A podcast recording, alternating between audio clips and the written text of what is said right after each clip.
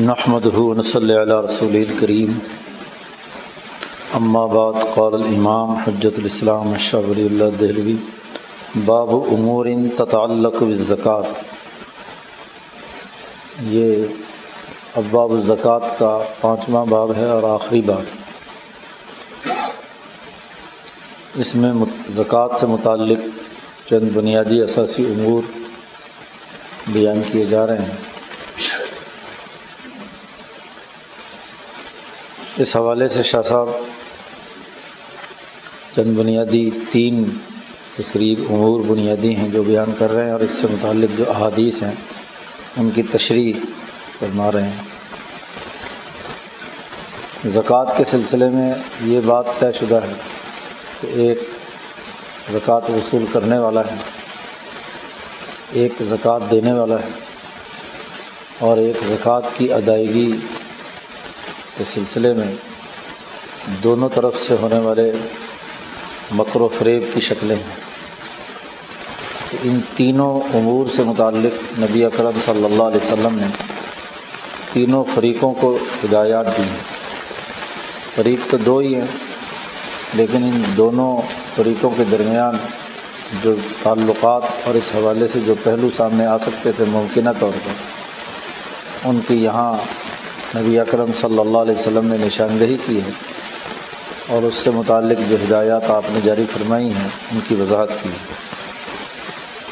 شاہ صاحب فرماتے ہیں کہ سما مست الحاجت الا وسیعت الناس الصدق المصدق بسخاوت نفسی پھر سب سے پہلی ضرورت یہ بھی ہے زکوٰۃ کے سلسلے میں کہ لوگوں کو یہ وصیت کی جائے، یہ حکم دیا جائے کہ وہ زکوٰۃ سرکاری اہلکار کو ادا کریں بے سخاوت نفس سے،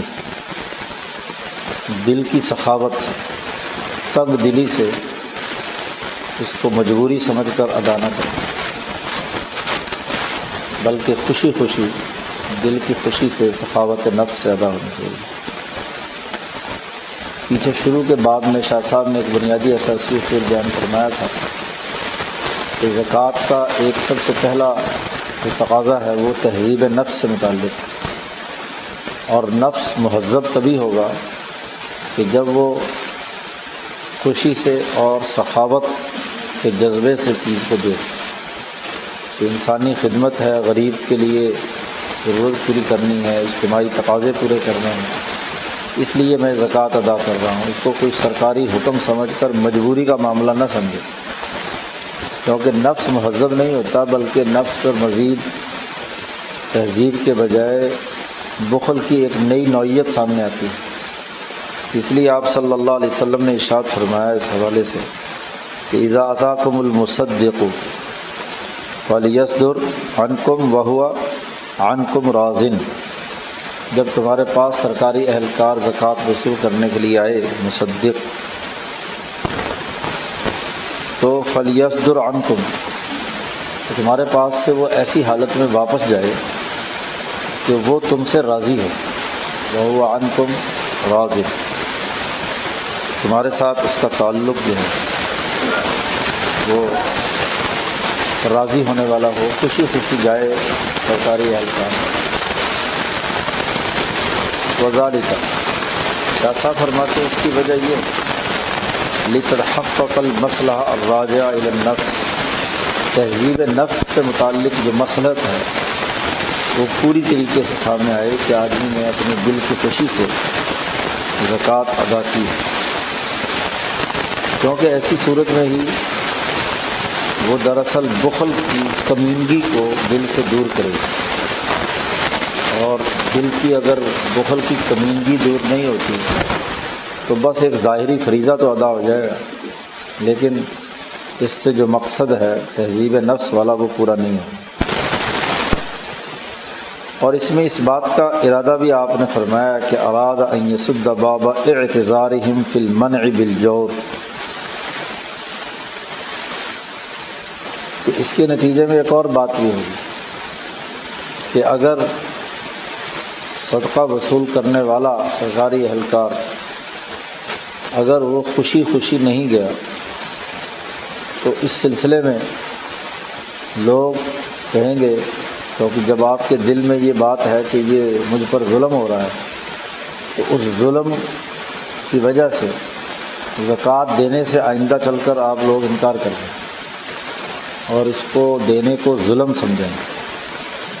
تو جو ظلم کی وجہ سے یعنی وہ جو مصدق آیا، اس نے سختی کی، سرکاری دباؤ ڈالا۔ تو آئندہ آپ کہیں گے کہ دیکھو جی اس نے تو سختی سے، زبردستی سے مجھے لیا ہے۔ آئندہ میں معذرت کرتا ہوں کہ میں زکوٰۃ نہیں دوں۔ تو اس دروازے کو بھی نبی اکرم صلی اللہ علیہ وسلم نے فرمایا۔ اور اس دروازے کو بند کرنے کے لیے ایک اور مزید جملہ ارشاد فرمایا وہ قول صلی اللہ علیہ وسلم۔ نبی اکرم صلی اللہ علیہ وسلم نے فرمایا کہ دیکھو فعن عادل فلی انفسم و ان ظلم و فعلیہم بالفرض سرکاری اہلکار نے تم سے عدل و انصاف سے کام لیا تو اس کا فائدہ اس زکوٰۃ وصول کرنے والے کے دل کو ہوگا۔ اس کی بھی تہذیب نفس ہوگی۔ کیونکہ وہ بھی ایک اجتماعی کام کے لیے آیا ہے کہ جو عام لوگوں کی خدمت کی ضروریات ہیں، اس میں اس نے اپنی خدمت پیش کی ہے۔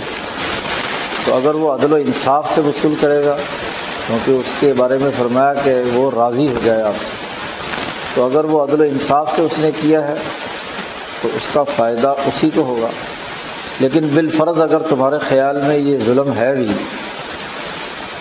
تو اگر وہ ظلم کریں گے، تو اس ظلم کی سزا بھی اسی کو ملے گی فعلیہ اسی سرکاری اہلکار کو ملے گی، لیکن آپ کی طرف سے وہ آدمی جو آپ سے وصول کرنے آیا ہے، وہ خوش ہو کر جانا چاہیے۔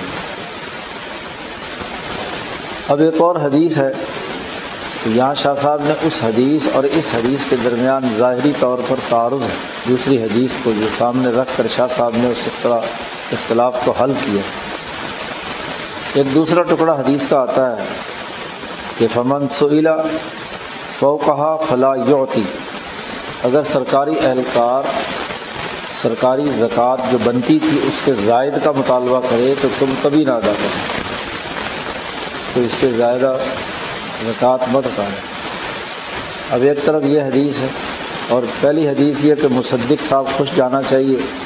تو بظاہر معلوم ہوتا ہے کہ وہ جو مصدق ہے، صدقہ اکٹھا کرنے والا، وہ کیا ہے؟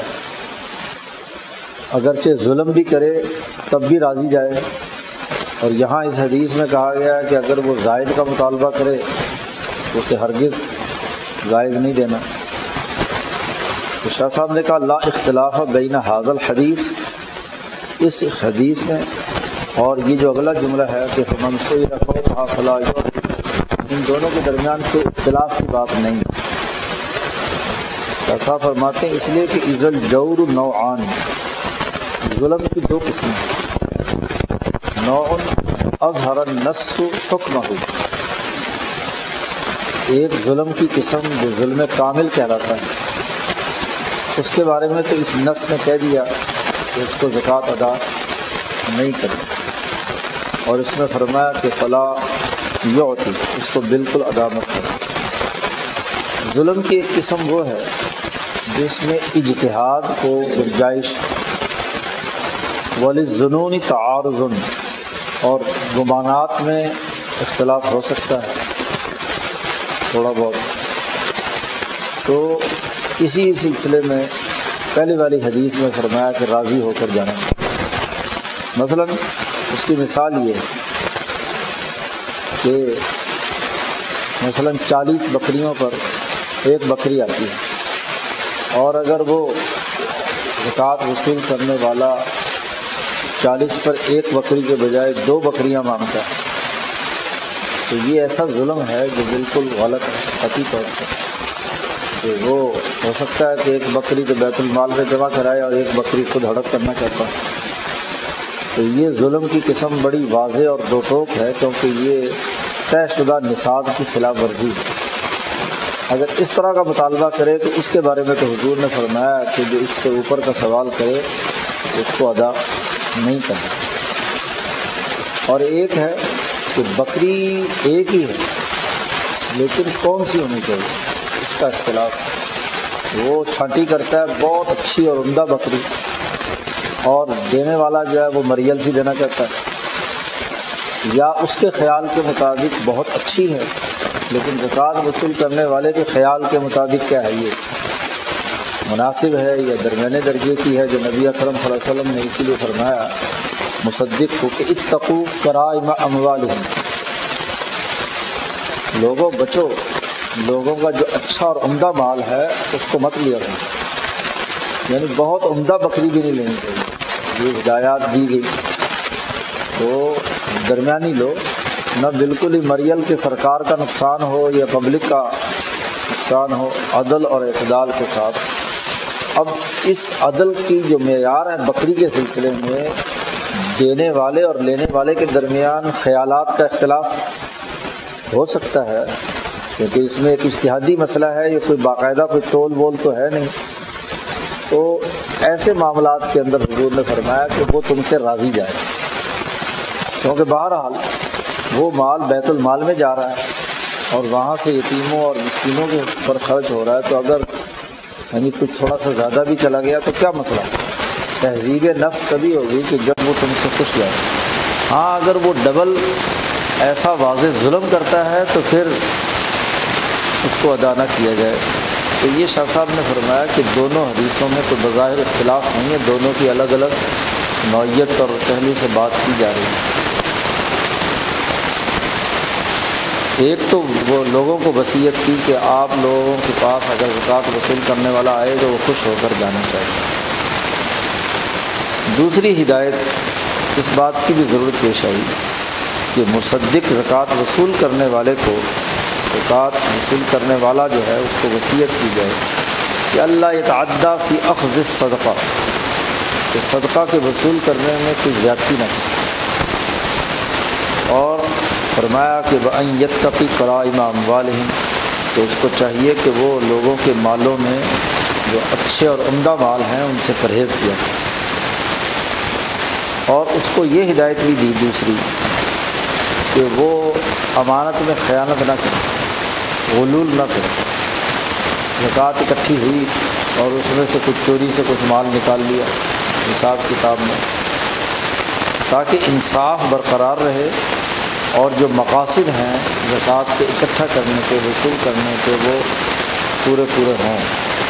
اس سلسلے میں حضور صلی اللہ علیہ وسلم نے یہاں تک احتیاط کی کہ اگر زکوٰۃ وصول کرنے والا کسی بھی صورت میں زائد مال لے کر آیا ہے تو بیت المال میں جمع کرا دیا۔ جیسا کہ ایک صحابی، ایک صدقہ وصول کرنے والا تھا ابن لطبیہ اس کا نام تھا۔ نبی اکرم صلی اللہ علیہ وسلم نے اسے زکوٰۃ وصول کرنے کے لیے بھیجا۔ واپس آیا اور جو زکوٰۃ سرکاری طور پر اکٹھی ہوئی تھی، وہ بیت المال میں جمع کرائی۔ حضور صلی اللہ علیہ وسلم کو حساب کتاب دیا۔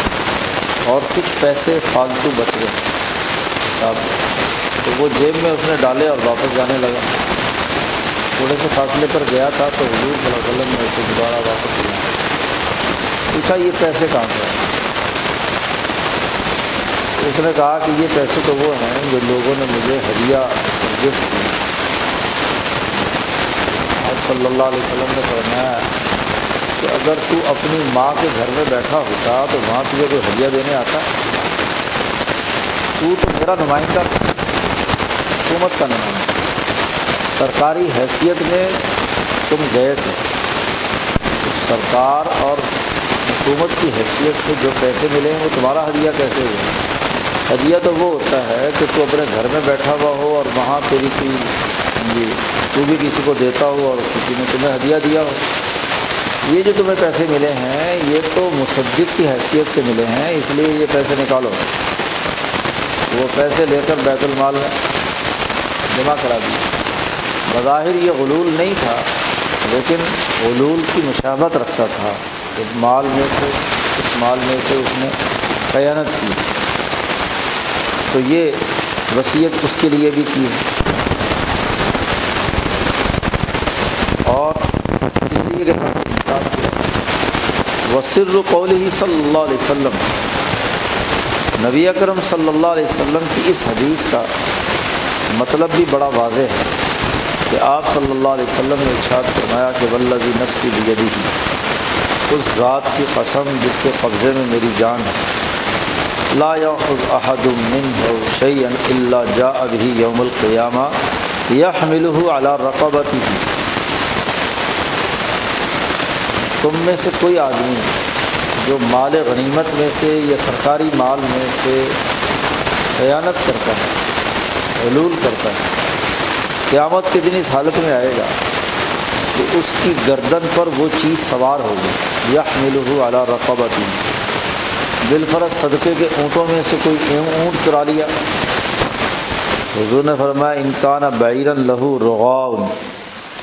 وہ اونٹ اس کی کندھے پہ بیٹھا ہوگا اور زور زور سے دل دلا رہا ہوگا کہ یہ وہ آدمی ہے جس نے مجھے کیا امانت میں خیانت کر کے حاصل کیا۔ تو پورے حشر والوں کو بتائے گا کہ یہ چور ہے۔ ایسے ہی فرمایا کہ اگر اس نے بکری چرائی ہے وہ بکری جو ہے، وہ پر لگ وہ بھی چور مچائے گی۔ کوئی بھیڑ ہے، کوئی اور اس طرح جانور ہے۔ یہ تضح ہو میں مراجعتی مابینہ فی مانع زکوٰۃ کہ زکوٰۃ کو روکنے والے کے حوالے سے بھی یہ بات واضح ہو گئی کہ جس نے زکوٰۃ ادا نہیں کیا۔ پیچھے ابواب زکوٰۃ میں بیان فرمایا تھا کہ زکوٰۃ لوگ اگر اس طرح بدیانتی سرکاری اہلکار کرنے لگ جائیں تو لوگ جو ہیں زکوٰۃ دینا بند کر دیں گے۔ کہیں گے بھی مستحق تک تو پہنچتی نہیں ہے، تو ہم از خود کیوں نہ ادا کریں؟ سرکاری اہلکار کو دینے سے باز رہیں گے۔ دو چیزوں کی ضرورت پیش آئی اور دونوں کے سلسلے میں حضور صلی اللہ علیہ وسلم نے واضح ہدایات دی۔ ایسے ہی تیسرا پہلو یہ بھی ہے کہ جو مالدار لوگ ہیں، ان کا جو مکر و فریب ہوتا ہے، دھوکہ ہے، اس دھوکے کا دروازہ بھی بند کیا جائے۔ فراڈ بازی جو ہے، مالدار لوگ کرتے ہیں۔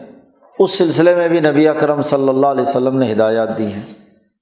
ایک حدیث آتی ہے جو امام بخاری وغیرہ مختلف روایات کتابوں میں موجود ہے، امام بخاری کی روایت کے الفاظ یہاں پر بیان کیے ہیں کہ لا یجمع بین متفرقن ولا یفرق بین مجتمع خشیت صدقہ زکوٰۃ سے بچنے کے لیے جو متفرق ہو ان کو جمع نہیں کیا جا سکتا، اور جو اکٹھی ہو اس کو الگ الگ نہیں کیا جا سکتا۔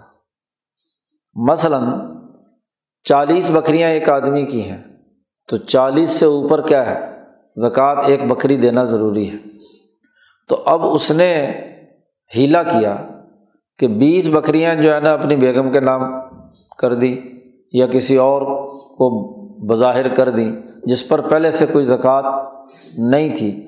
تو یہ جمع شدہ ریوڑ جو چالیس کا تھا، اس پر ایک بکری لازم آ رہی تھی، تو وہ بیس بیس میں اس نے تقسیم کر دی۔ تاکہ زکوٰۃ سے دونوں بچ جائیں۔ یا اپنے بیٹے کے نام کر دیا یا کسی اور کو کر دیا ہاں جی تاکہ زکوٰۃ ادا نہ کرنی پڑے۔ یا اسی طریقے سے چالیس بکریوں پر ایک بکری لازمی تھی اور دوسرے آدمی کے پاس بھی چالیس بکریاں تھیں، اس پر بھی ایک بکری لازم تھی۔ اور جو نصاب نبی اکرم صلی اللہ علیہ وسلم نے جاری فرمایا ہے، وہ یہ کہ چالیس سے لے کر ایک سو بیس تک صرف ایک بکری واجب ہوتی ہے۔ تو اب دو آدمی ریوڑ اکٹھا کر لیں اور اسی بکریاں بنا لیں، تو اسی بکریوں پر بھی ایک ہی بکری آتی ہے، تو ایک بکری بچا لیں دونوں۔ تو یہ جو کام ہے، ایسا کرنا درست نہیں ہے۔ اس کو نبی اکرم صلی اللہ علیہ وسلم نے منع فرمایا کہ یہ مکر و فریب کی بات ہے۔ کیونکہ یہ صدقے سے بچنے کا ایک راستہ ہے۔ اس حدیث کی تشریح کیا ہے اور اس پر فقہی مکاتب کیا ہے، یہ ایک الگ سے مسئلہ ہے۔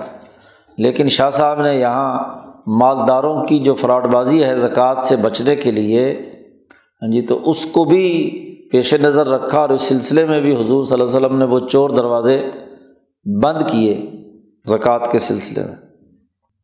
انہیں تینوں امور سے متعلق کچھ اور روایات ہیں، ان روایات کی تشریح یہاں شاہ صاحب بیان کرتے ہیں۔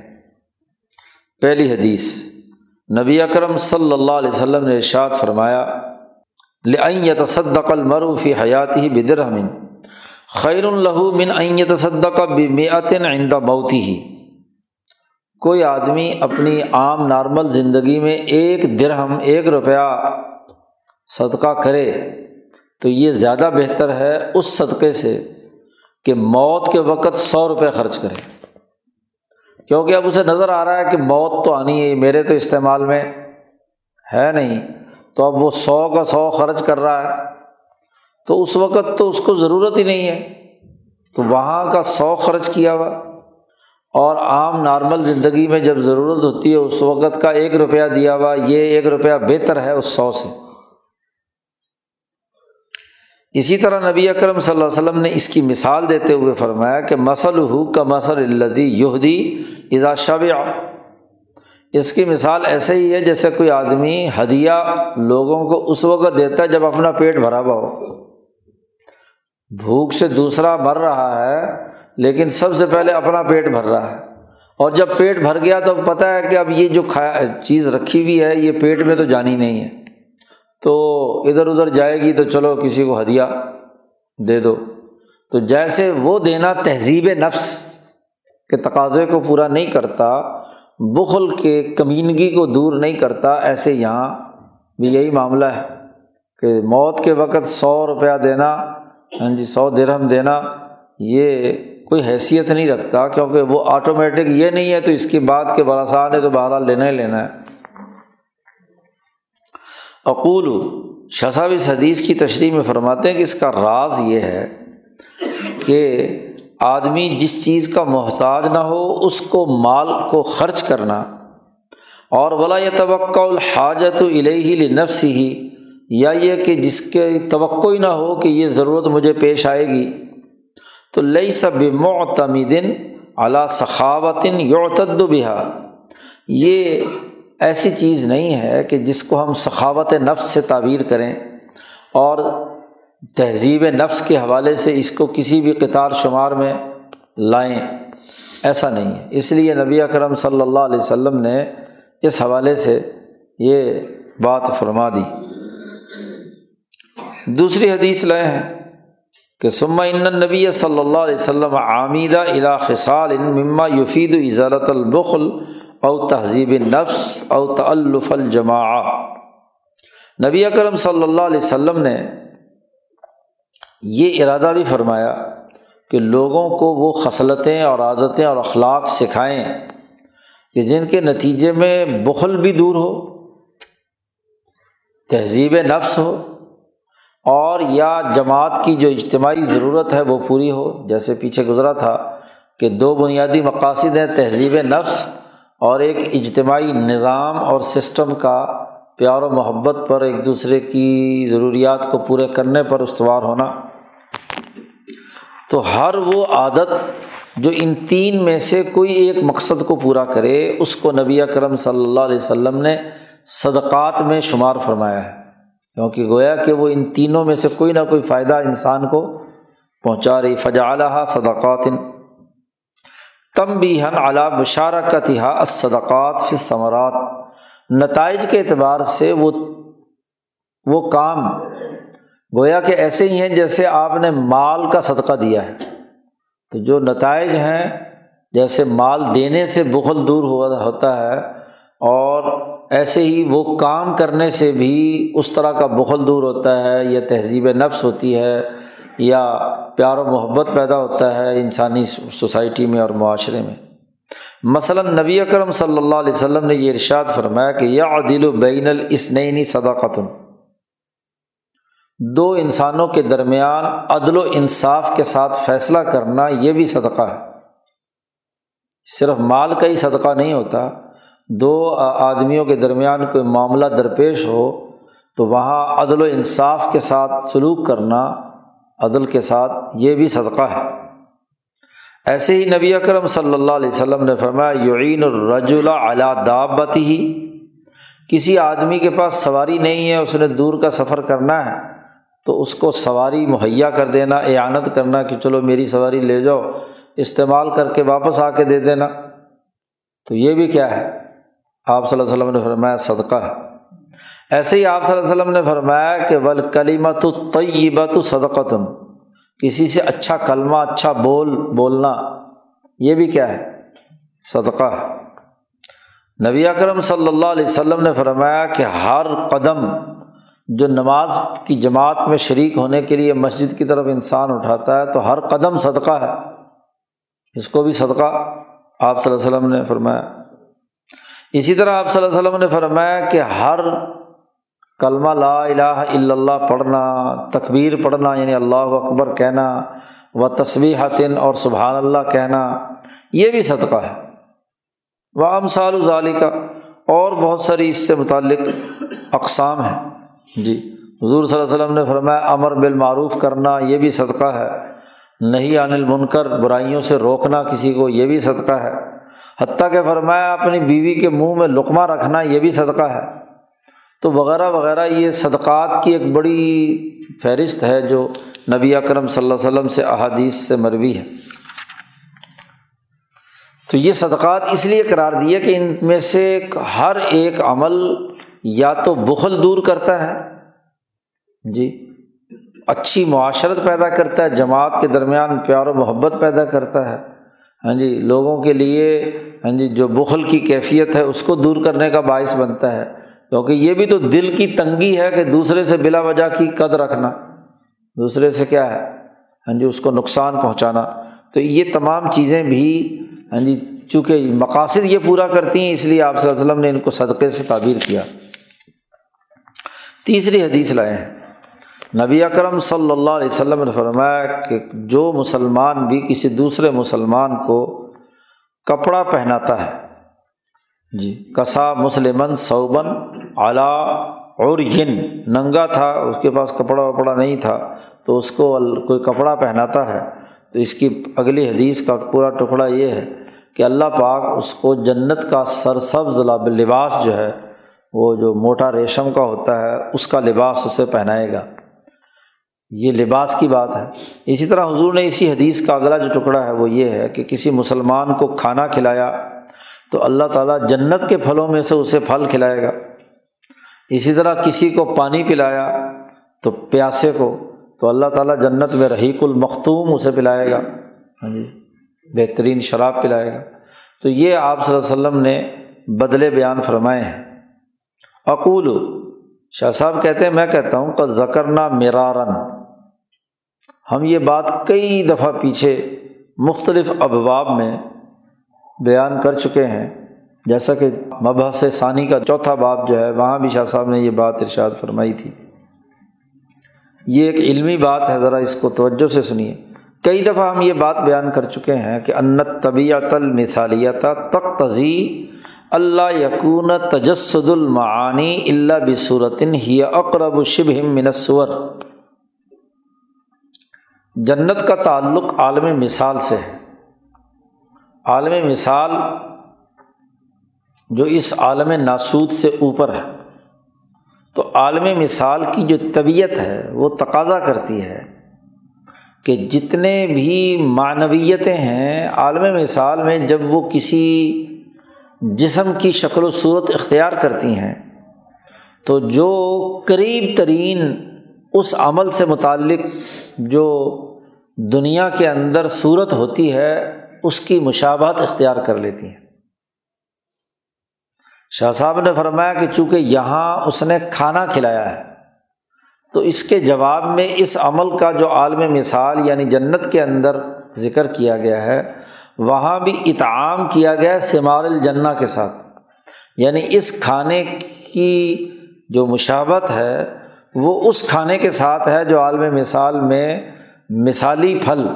اور وہ مثالی پھل فروٹ جو ہے سمار الجنا جو ہیں، وہ ہاں جی اس کے ساتھ مشابت رکھتے ہیں ظاہری طور پر۔ لیکن ہوں گے تو وہ ایسے کہ مالا عین الرت ولا عذر سمیات کہ نہ کسی آنکھ نے دیکھا، نہ کسی کان نے سنا، نہ کسی دل پر اس کا خیال آیا۔ تو چونکہ عالم مثال میں جو چیز وجود میں آنی ہے، وہ اس کی، اس صورت کے مشابے ہے۔ اس لیے کپڑا یہاں پہنایا تو کپڑا وہاں ملا۔ یہاں اگر پانی پلایا تو شراب مختوم ملی۔ یہاں اگر ہاں جی کھانا کھلایا تو سمار الجنا ملا۔ تو دونوں میں آپس میں مشابت ہے۔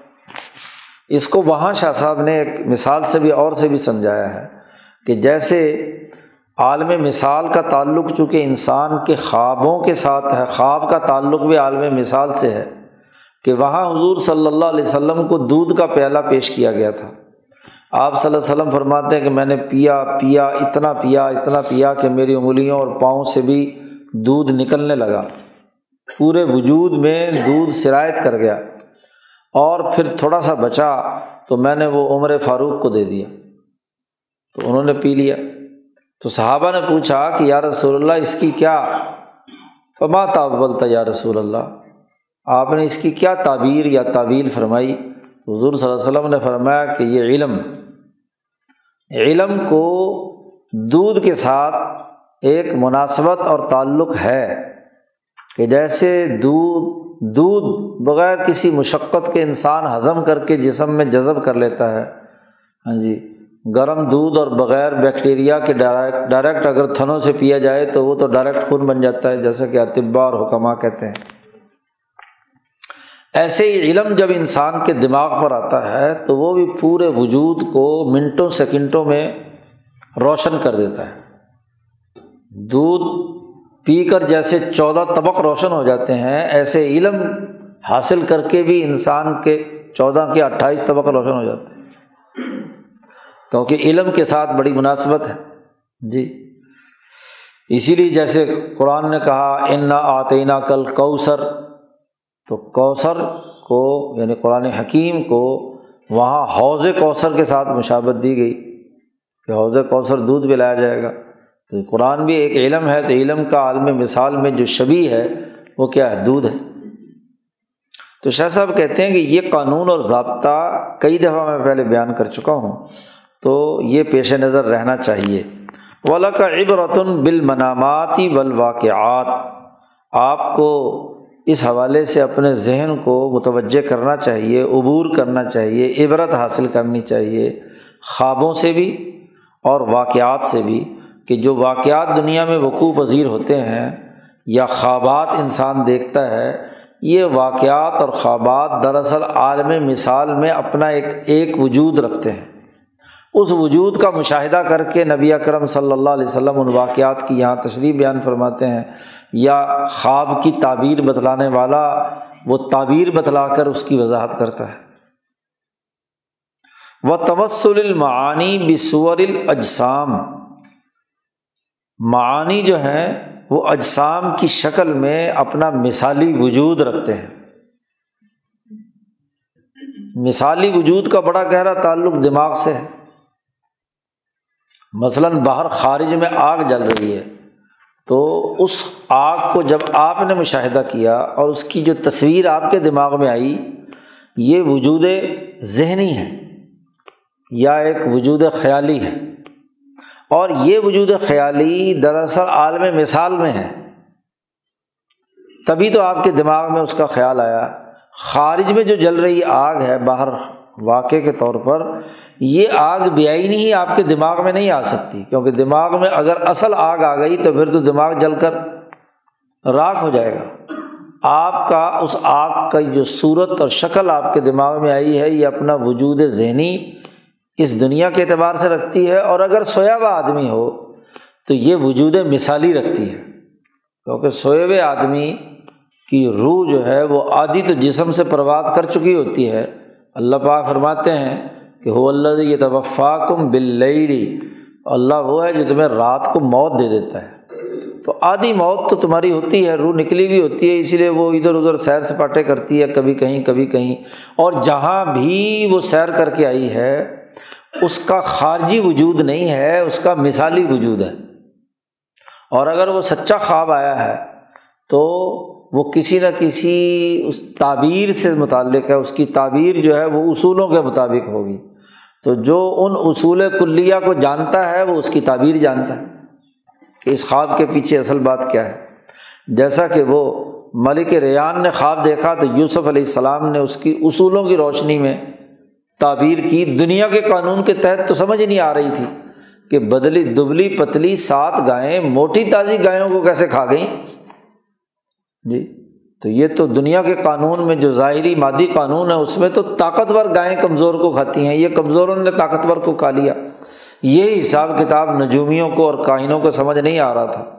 تو اصول کی روشنی میں ہاں جی جو کار فرمایا کائنات کے اندر، اس کی روشنی میں یوسف علیہ السلام نے اس کی صحیح تعبیر بیان کر دی کہ اس کے پیچھے اصل بات وہ ہے جو بعد میں ہونے والی ہے۔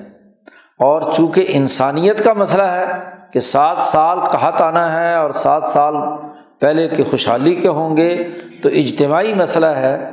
اجتماعی مسئلہ ہو تو اس کا سچا خواب غیر مسلم حکمران کو بھی آ سکتا ہے، کیونکہ وہ حکمران ہے ہاں جی وہ سوسائٹی کا کسٹوڈین ہے۔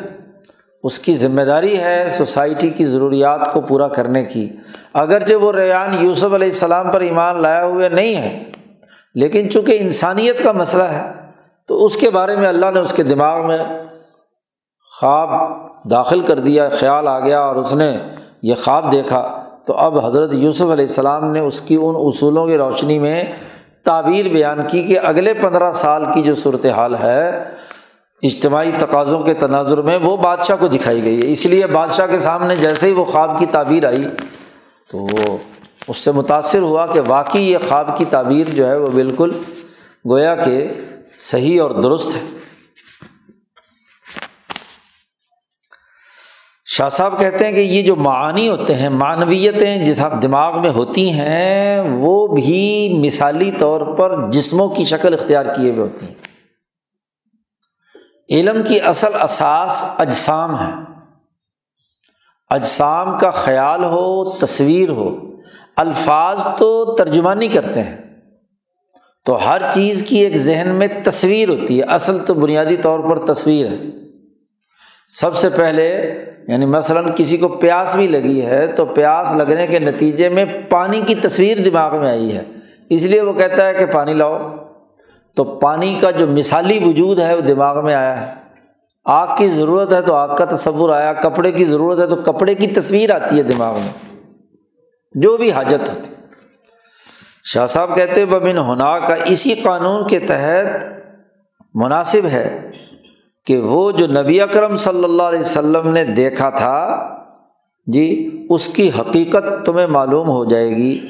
کیا کہ نبی اکرم صلی اللہ علیہ وسلم جب مدینہ تشریف لائے تو مدینہ وباؤں کا اور بخار کا اور امراض کا مرکز تھا۔ تو وہاں نبی اکرم صلی اللہ علیہ وسلم نے مدینہ کی وبا کو دیکھا کہ ایک کالی سیاہ عورت جس کے بال بکھرے ہوئے ہیں، اس کی شکل و صورت میں دیکھا۔ یہ حدیث کا ایک اختصار یہاں پر بیان کیا ہے۔ امام بخاری کی روایت تفصیلی طور پر یہ ہے کہ نبی اکرم صلی اللہ علیہ وسلم نے فرمایا رعی تو کا ان امراتن سودا سا ارتراس خارجہ من المدینہ تھی حتیٰ قامت بی یا وحیہ الجحفہ۔ حضور صلی اللہ علیہ وسلم نے فرمایا کہ میں نے ایک کالی سیاہ عورت کو دیکھا، جس کے بال بکھرے ہوئے تھے اور وہ مدینے سے نکلی اور جا کر ماہیا میں کھڑی ہو گئی۔ اور ماہیا سے مراد یہاں جحفہ ہے۔ جی جو مدینے سے خاصے فاصلے پر ہے۔ تو فول تو نبی اکرم صلی اللہ علیہ وسلم نے فرمایا، میں نے اس کی تعبیر اور تعویل یہ کی کہ مدینے سے اب وبا ختم کر دی گئی، منتقل ہو گئی جحفہ میں۔ اس لیے وہ ساری بیماریاں اور وبائیں جو ہیں وہ جوفہ میں منتقل ہو گئیں کیونکہ جب مدینے میں آئے تو یہ تمام صحابہ جو مہاجرین تھے، خاص طور پر بیمار پڑ گئے۔ ابو بکر صدیق کو بھی بڑا شدید بخار ہوا اور بلال کو بخار ہوا تو بلال نے تو شعر و شاعری شروع کر دی۔ بخاری میں کئی اشعار ہیں ان کے، نقل لمبے چوڑے، اور وہ مکے کو یاد کر کر کے ہاں جی انہوں نے مکے کی یاد میں، اپنے وطن کی یاد میں بڑے دل دوست شعر کہے ہیں۔ تو نبی اکرم صلی اللہ علیہ وسلم نے سن لیے اور آپ صلی اللہ علیہ وسلم نے باقی لوگوں کی حالت بھی دیکھی، مہاجرین کی کہ سب بیمار پڑے ہوئے تھے۔ تو حضور نے فرمایا، یہ وباؤں کا گھر ہے۔ تو اللہ سے دعا مانگی کہ اے اللہ، اس وبا کو یہاں سے منتقل کر دے کسی اور جنگل میں۔ جیسی بیابان جگہوں میں جہاں کوئی انسان نہ رہتا ہو۔ تو یہ جوفہ ماہیا جو ہے وہ جنگل بیابان تھا۔ تو حضور صلی اللہ علیہ وسلم نے کہا کہ میری اس دعا کے نتیجے میں مدینے کی یہ وبا ایک کالی عورت بال بکھرے ہوئے کی طرح وہاں جا کر کھڑی ہو گئی۔ یہ میں نے خواب دیکھا۔ تو حضور فرماتے میں نے اس کی تعبیر کی کہ وبا چلی گئی۔ تو وبا ایک مصیبت تھی، اس کو ایک چڑیل کی صورت میں نبی کرم صلی اللہ علیہ وسلم نے ملاحظہ فرمایا۔ تو گویا کہ اس کا وبا کا جو مثالی وجود ہے، وہ ایک چڑیل کا تھا۔ تو شاہ صاحب کہتے ہیں اس حدیث کی تشریح بھی اسی قانون کے تحت سمجھ میں آ جانی چاہیے۔ یہ شاہ صاحب کے فلسفے کا ایک بڑا بنیادی اثاثی اصول ہے اور یہ کئی دفعہ شاہ صاحب اس اصول کو مختلف ہاں جی احادیث اور آیات کی حکمت سمجھانے کے لیے بیان کر چکے ہیں۔ نمبر چار سما کانا من الناسی لوگوں میں سے ایسے لوگ ہوتے ہیں جو اپنے بچوں کو اور بیویوں کو چھوڑ دیتے ہیں۔ اور دوسروں میں جا کے صدقہ خیرات کرتے ہیں۔ وفی احمال، شاہ صاحب فرماتے ہیں، اس میں جن کی ذمہ داری ہے بچوں کو پرورش کرنے کی، ان کی رعایت کرنے کو نظر انداز کرنا ہے۔ تو اگر آدمی اپنے بچوں کو پیسے نہ دے اور باہر جا کر کیا ہے، دوسروں میں، غریبوں میں بانٹے، اور وہ تدبیر، اور یہ بڑی بد نظمی ہے کہ جو گھر کے بچے ہیں، ماں ہیں بیوی ہے، بچے جو گھر میں رکھے ہوئے ہیں، ان کو دیتے نہیں باہر اس سے بڑی بد نظمی کیا ہوگی؟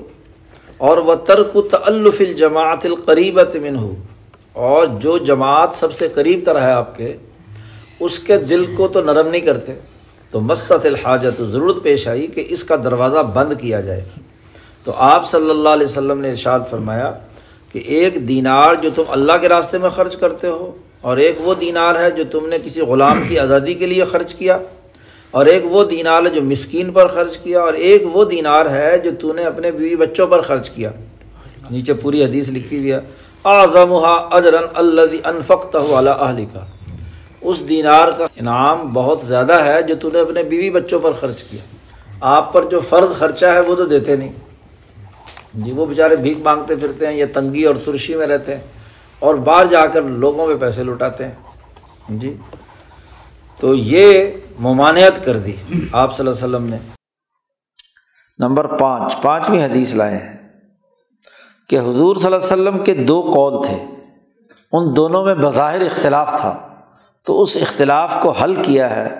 یہاں شاہ صاحب نے، شاہ صاحب کہتے ہیں، ولا اختلاف بین قولی ہی نبی اکرم صلی اللہ علیہ وسلم کے اس قول میں کوئی اختلاف نہیں ہے۔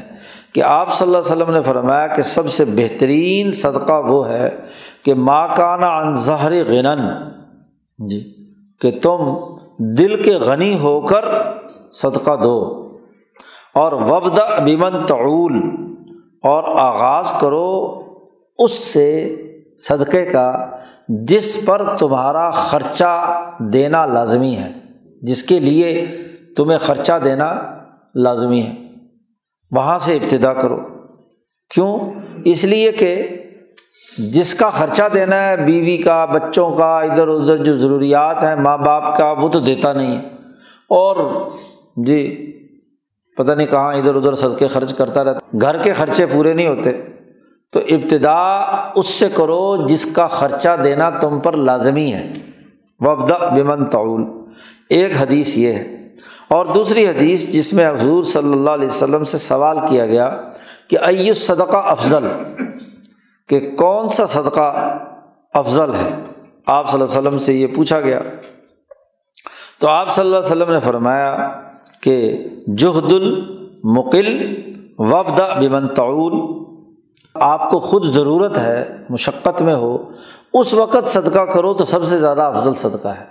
آپ کو خود بھی ضرورت ہے، لیکن دو ابتدا کرو، اس سے جس کا خرچہ تم پر لازمی ہے۔ اس سے ابتدا کرو یعنی ہاتھ تنگ بھی ہو تو تب بھی خرچہ دو۔ اب پہلی روایت میں فرمایا کہ غنی ہو تو پھر صدقہ دو، وہ بہترین صدقہ ہے۔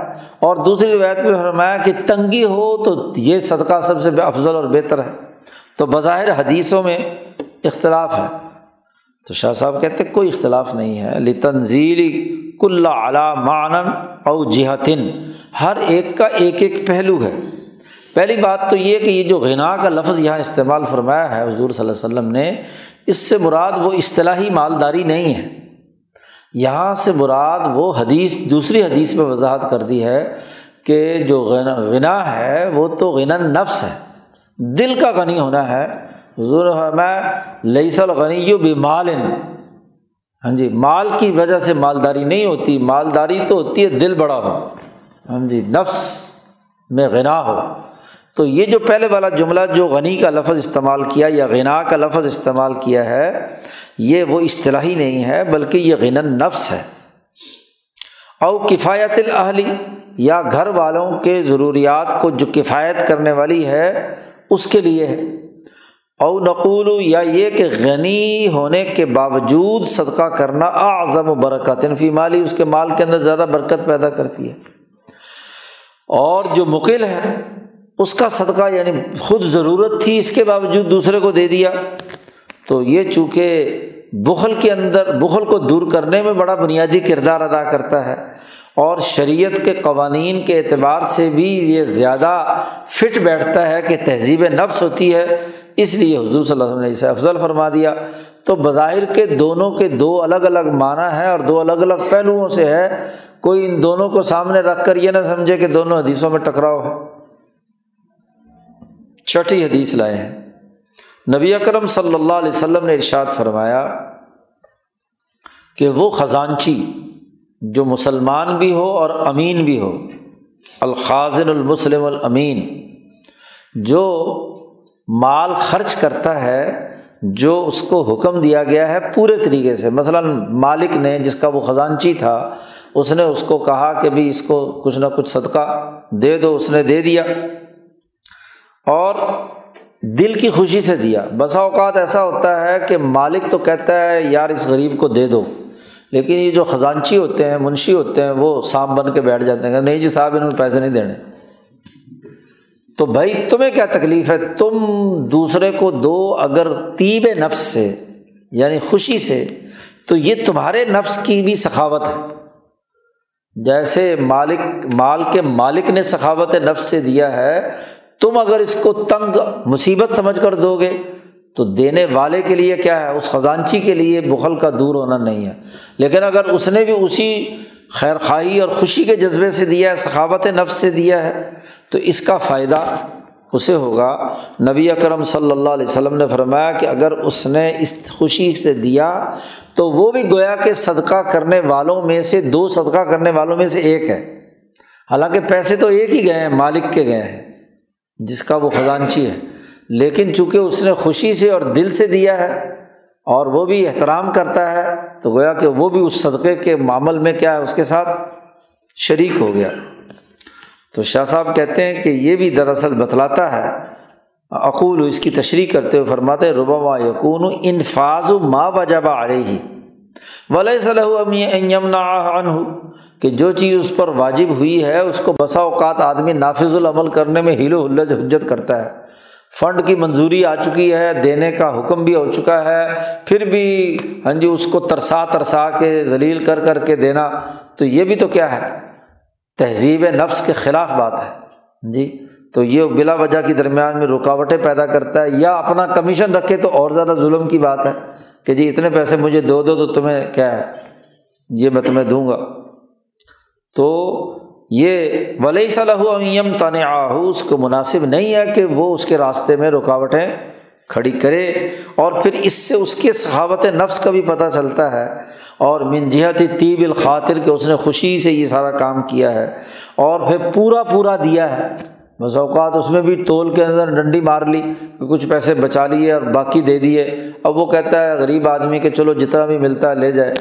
تو یہ یہ بھی ایک معاملہ ہے۔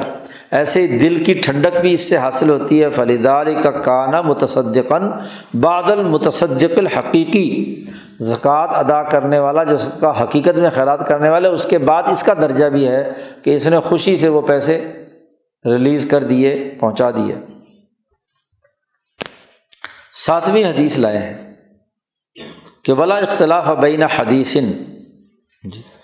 اس حدیث میں اور ایک اور دو حدیثیں ہیں، ان کا یہاں تذکرہ بظاہر ان میں اختلاف معلوم ہوتا ہے۔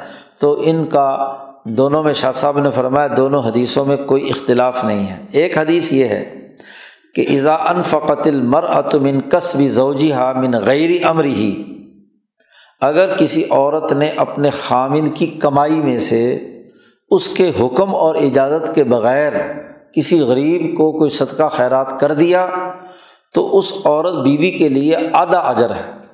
آدھا اجر اس کے خامند کو اور اس نے جو اس کمائی میں سے دوسرے کسی غریب کو دیا ہے تو اس کو آدھا اجر ملے گا۔ تو یہ ایک روایت نبی اکرم صلی اللہ علیہ وسلم سے مروی ہے بخاری اور مسلم میں۔ اور ایک دوسرا قول بھی آپ صلی اللہ علیہ وسلم نے حجت الوداع کے موقع پر فرمایا اور اس میں فرمایا کہ خبردار کوئی عورت ایک معمولی سی چیز بھی اپنے خامن کے گھر میں سے اس کی اجازت کے بغیر خرچ نہ کرے۔ لاتن فکو امراتن شعی ام بیتی زوجیہ اپنے خامن کے گھر سے ایک معمولی سی شعی ان چھوٹی سی چیز بھی اس کی اجازت کے بغیر خرچ نہ کرے۔ تو کسی نے حضور صلی اللہ علیہ وسلم سے فرمایا، سوال کیا کہ غلط تعام کھانے پینے کی چیز جو گھروں میں ہوتی ہے، کیا وہ بھی نہ کسی کو دے؟ قالا حضور نے فرمایا ظالی کا افضل ام والینا ہاں جی یہ تو کیا ہے؟ ہمارے اموال میں سے افضل بات ہے۔ ہاں جی وہ حدیث اور ایک اور حدیث تیسری بھی آئی ہے کہ حضور میں یہ بھی فرمایا، قالت امراتن۔ ایک عورت نے حضور صلی اللہ علیہ وسلم سے فرمایا کہ انا کل اعلیٰ ابنا انا و آبا انا و ازبا جنا ہم عورتیں ایسی ہیں کہ اگر بیٹے جوان ہو جائیں تو بیٹوں پر بوجھ ہوتی ہیں۔ جی و آبائنا اگر باپ کے گھر میں ہوں تو باپ پر ہوتی ہیں وہ ازواجنا اور اپنے خامدوں پر ہوتی ہیں۔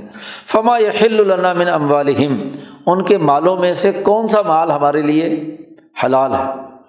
تو آپ صلی اللہ علیہ وسلم نے فرمایا کہ رتب تاکل نہ ہو و تہدی نہ ہو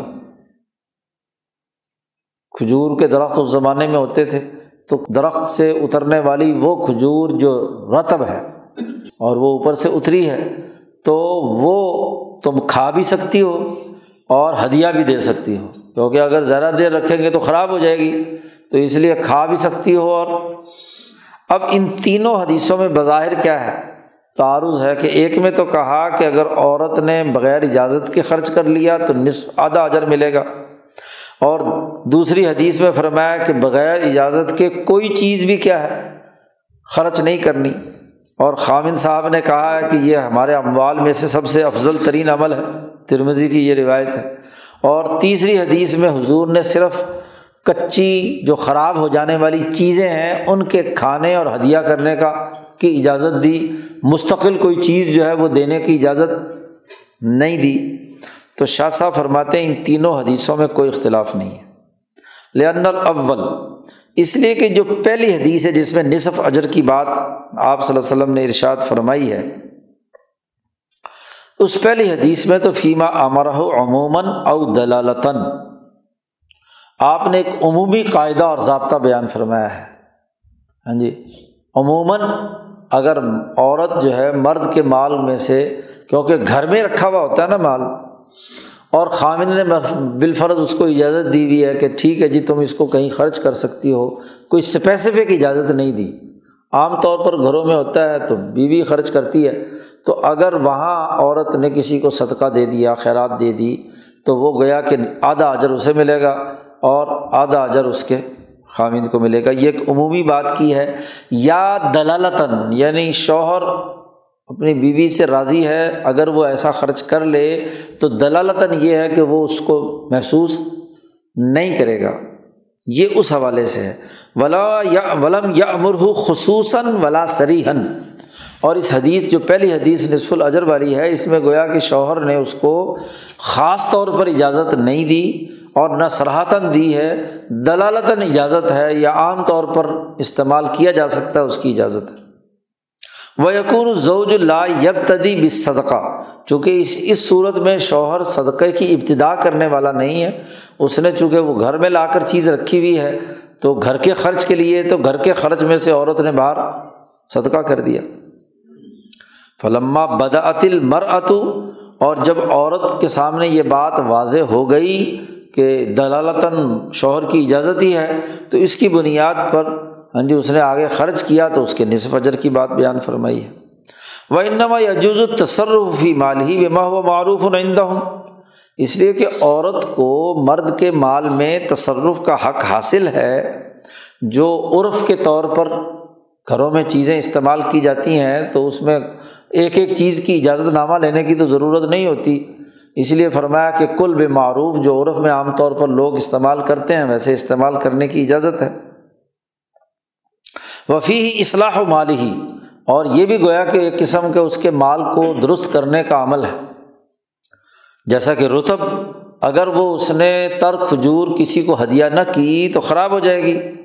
اور ولا یجوزفی غیر ظالقہ و ان کا نا منت تعام اور حد سے زیادہ یعنی بہت ہی فضول خرچ ہو کے ہر چیز اٹھائی اور صدقہ خیرات کر دی۔ تو وہ جائز نہیں ہے۔ اگر چک تعام اور کھانے کی چیز ہی کیوں نہ ہو۔ تو عورت کو ہاں جی ایک طرف سے کیا ہے؟ وہ پابندی لگا کر کے فضول خرچی کی حد تک وہ اخراجات نہ کرے۔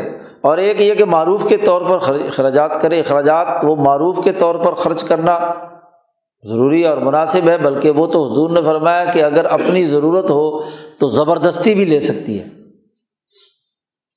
ابو سفیان رضی اللہ تعالیٰ عنہ کی بیوی ہندا حضور صلی اللہ علیہ وسلم کے پاس آئی کہ فرمایا بخاری کی روایت ہے، امام بخاری نے نقل کی ہے کہ نبی کرم صلی اللہ علیہ وسلم سے ابو ہندا نے آ کر شکایت کی کہ ابو سفیان جو ہے رج مسیکن بخیل۔ ابو سفیان بڑا بخیل اور کم پیسے دیتا ہے۔ اور میرے بچوں کی بڑی ضرورت ہوتی ہے تو میں کیا کروں؟ کیا میں اس کی جیب میں سے پیسے بغیر اس کی اجازت کے نکال سکتی ہوں؟ حضور نے فرمایا کہ ہاں نکال سکتی ہو لیکن معروف، جتنی واقعی ضرورت ہے۔ ولا فی غیر ظالقہ و انکان منتام ضرورت کے مطابق۔ آٹھویں حدیث، نبی اکرم صلی اللہ علیہ وسلم نے فرمایا کہ کسی کو صدقہ اور خیرات دینے کے بعد واپس مت لو۔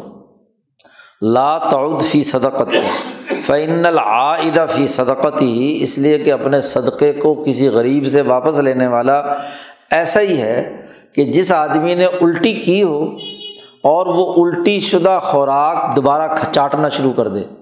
تو جیسے اس کو ناپسند کرتا ہے، صدقہ دے کر واپس لینا بھی اتنا ہی کبھی ترین عمل ہے۔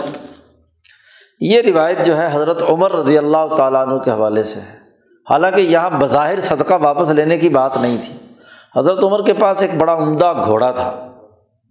بخاری میں امام بخاری یہ روایت بیان کرتے ہیں، عمدہ گھوڑا تھا۔ تو اللہ کے راستے میں جہاد کے لیے جانا تھا تو ایک آدمی کو وہ گھوڑا دے دیا۔ صدقہ کر دیا کہ لو تو اور جہاد کے لیے چلا۔ گیا وہ کچھ دنوں کے بعد حضرت عمر نے بازار میں دیکھا کہ وہ گھوڑا بک رہا ہے، فروخت کر رہا ہے وہ۔ تو نبی اکرم صلی اللہ علیہ وسلم کے پاس حضرت عمر فاروق آئے اور فرمایا کہ دیکھو وہ اس آدمی نے اس گھوڑے کی قدر نہیں کی، اتنا بہترین نسل کا گھوڑا میں نے اسے دیا تھا، اور وہ بازار میں بک رہا ہے، تو کیا رسول اللہ، یا رسول اللہ، میں اسے خرید لوں؟ چلو، اس کو پیسے، اس کو پیسے چاہیے نا، باہر بھی تو بیچے گا ہی، تو میں کیوں نہ خرید لوں؟ نبی اکرم صلی اللہ علیہ وسلم سے یہ انہوں نے سوال کیا، تو حضور نے پھر یہ فرمایا، نہیں، گو تم پیسے ہی دو گے، لیکن یہ واپس لینا ایسا ہی ہے جیسا کہ صدقہ دے کر ہاں جی الٹی چاٹنا۔ تو حضرت عمر کو روک دیا کہ یہ ایسا کام نہیں کرنا۔ اقول شاہ صاحب فرماتے، سبب الظالی کا اس کا سبب یہ ہے کہ صدقہ خیرات کرنے والا جب اسے خرید رہا ہوتا ہے، جب وہ ارادہ کرتا ہے خریدنے کا، تو یہ سا حق ہی تو دراصل اس جانور کے ساتھ یا اس چیز کے ساتھ اس کے دل کا تعلق ہے تو تبھی تو وہ دوبارہ خرید رہا ہے نا۔ حالانکہ صدقہ تو اس نے کیا تھا اپنے نفس کے بخل کو کہ اس کی محبت دل سے نکل کر دوسرے کے پاس چلا جائے۔ او یتلب یا یہ کہ وہ مسامہ کی شکل اختیار کیے ہوئے ہے۔ تو فیقون نق زن صدقاتی فی ذالک القدر۔ اس درجے کے اندر، صدقے کے اندر کمی آ جائے گی۔ کہ آپ نے تو دل سے اتار کر اس کو دے دیا۔ اب اگر دل ادھر جڑا ہوا ہے تو اس کا مطلب یہ ہے کہ بخل پورے طریقے سے دور نہیں ہوا۔ اس لیے کہ صدقے کی جو روح ہے، وہ تو دل کا جھاڑنا ہے کہ وہ مال کے تعلق سے بالکل جھاڑ کر اٹھ کھڑا ہو۔ میدا کانا فی قلبی میل رجوع علیہ اور اگر دل میں اگر میلان ہے اسی چیز کی طرف دوبارہ لینے کا، چاہے وہ مساہمت کے ساتھ ہو، تو دل سے مال کا جھاڑنا یا بے تعلق ہونا جو ہے کامل نہیں ہوا۔ پھر شاہ صاحب کہتے ہیں یہ بات بھی ہے کہ فتوفیر صورت العملی مطلوب۔ عمل کی جو پوری صورت یہی ہے کہ دوبارہ اس کا رخ ہی نہ کرے۔ اور وہ پھر استردادی اور اگر دوبارہ مال آیا ہے تو اس میں ایک قسم کا نقص پیدا ہو گیا۔ اور یہی راز ہے اس کا۔ جو ایک حدیث میں آپ صلی اللہ علیہ وسلم نے فرمایا کہ جس آدمی نے اپنے وطن سے ہجرت کی اور پھر اللہ کے لیے کی اور پھر اس اصل وطن میں جا کر مرتا ہے تو یہ مکرو ہے۔ کراہیت المعود فی ارزن حاجر منہا لاہ تعالی۔ بخاری کی روایت ہے کہ جس آدمی نے اپنا وطن چھوٹا خالص اللہ کے لیے تو وطن جو جہاں آدمی پیدا ہوا، پلا بڑا ہاں جی بڑا ہوا، تو اس کی ایک محبت دل کے اندر ہوتی ہے۔ تو جب اللہ کے لیے وطن چھوڑ دیا، اب اگر بعد میں خیال آیا کہ جی یار، اس وطن وطن میں جہاں سے ہم چھوڑ کر آئے تھے، تو وہاں دوبارہ دفن وہاں ہونا چاہیے۔ تو یہ جو دفن ہونے کی خواہش ہے، یہ بھی دراصل اس ہجرت کے عمل کے اندر کیا ہے؟ نقص پیدا کر رہی ہے، کمزوری پیدا کر رہی ہے۔ اس لیے آپ صلی اللہ علیہ وسلم نے مکرو فرمایا کہ کوئی آدمی جو اللہ کے لیے اس نے کام کیا ہے، بس چھوڑ دیا، تو چھوڑ دیا، اس کا اجر تو اللہ سے لینا ہے۔ اب وہ اس کی محبت اس کے دل کے اندر نہیں ہونی چاہیے۔ تو کراہیت الموت فی ارزن حاجر من اللہ تعالیٰ۔ اب یہ تمام شکلیں وہ ہیں جو براہ راست صدقہ نہیں ہیں۔ لیکن صدقے اور زکوٰۃ کے امور سے ان حدیثوں کا تعلق تھا، یہ سات آٹھ حدیثیں ان کی شاہ صاحب نے یہاں تشریح کر کے زکوٰۃ کا باب مکمل کر دیا۔ اگلا باب جو ہے، من ابواب الصوم ان شاء اللہ اگلے ہفتے سے شروع کریں گے۔ نماز اور زکوٰۃ ہو گئی عقیم الصلاطہ و آت الزکوٰۃ ہو گیا۔ اب اس کے بعد روزہ اور حج۔ ہے دعا کر اللہ